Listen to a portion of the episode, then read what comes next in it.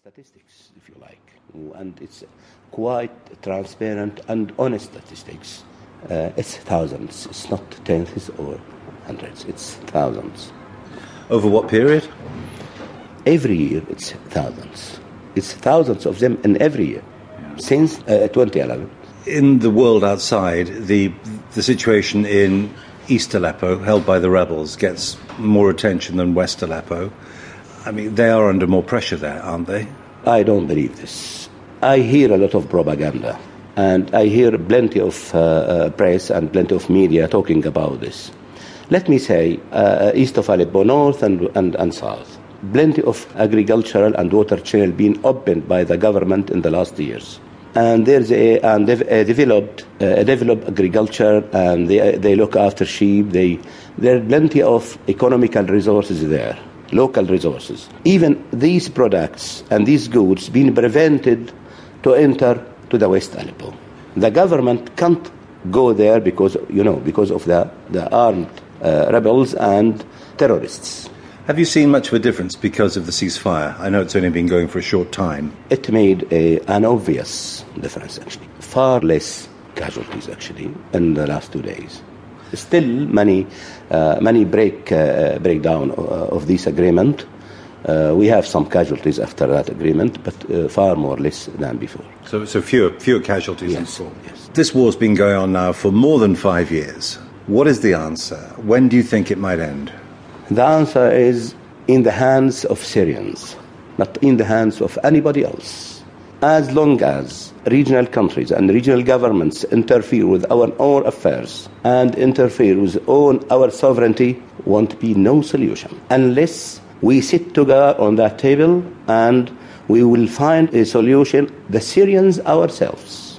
You mean all Syrians, including the jihadists? Uh, jihadists, no, they are, most of them are not Syrians. Plenty of them are not Syrians. They ought to go out of this country.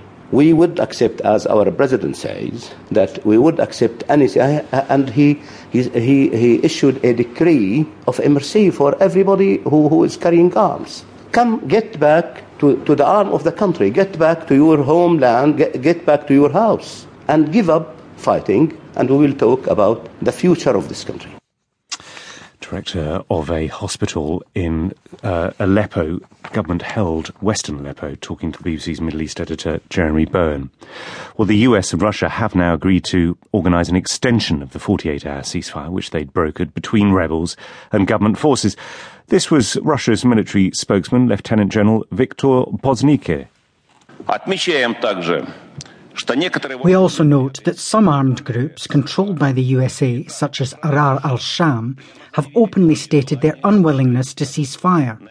The greatest number of violations is associated precisely with these groups. However, taking into account the importance of unconditional implementation of the agreements reached, the Russian side is in favour of extending the regime of cessation of combat activities in the whole territory of Syria for another 48 hours. Russia is fully implementing the obligations which it has undertaken. Well, there have also been reports of scepticism in parts of the US administration about the worth of the ceasefire and the cost of cooperating with Russia. Speaking, though, to National Public Radio in the United States, the Secretary of State John Kerry said that the agreement was the only option if lives were to be saved. What's the alternative? The alternative is to allow us to go from 450,000 people who've been slaughtered to how many thousands more? That Aleppo gets completely overrun, that the Russians and Assad simply bomb indiscriminately for days to come and we sit there and do nothing? That's the alternative. So, what should we make of this current cooperation between Washington and Moscow? Shashank Joshi is a senior research fellow at the Royal United Services Institute, a defence think tank here in London. First of all, it's remarkable given the broader state of the relationship. Uh, we have been uh, seeing an incredibly intense bout of cyber warfare between the two countries, particularly the Russian hack of the Democratic National Committee and wider American fears that Russia is interfering in the American election in two months' time, as well as, of course, Russia's hacking of US athletes only in the last couple of days. So, for this kind of cooperation to take place in a climate of broader tensions, uh, of course, over cyber and other issues, is interesting enough as it is more broadly within Syria, uh, more specifically rather within Syria, I think it's a big risk for the Americans whose stock with the Syrian opposition.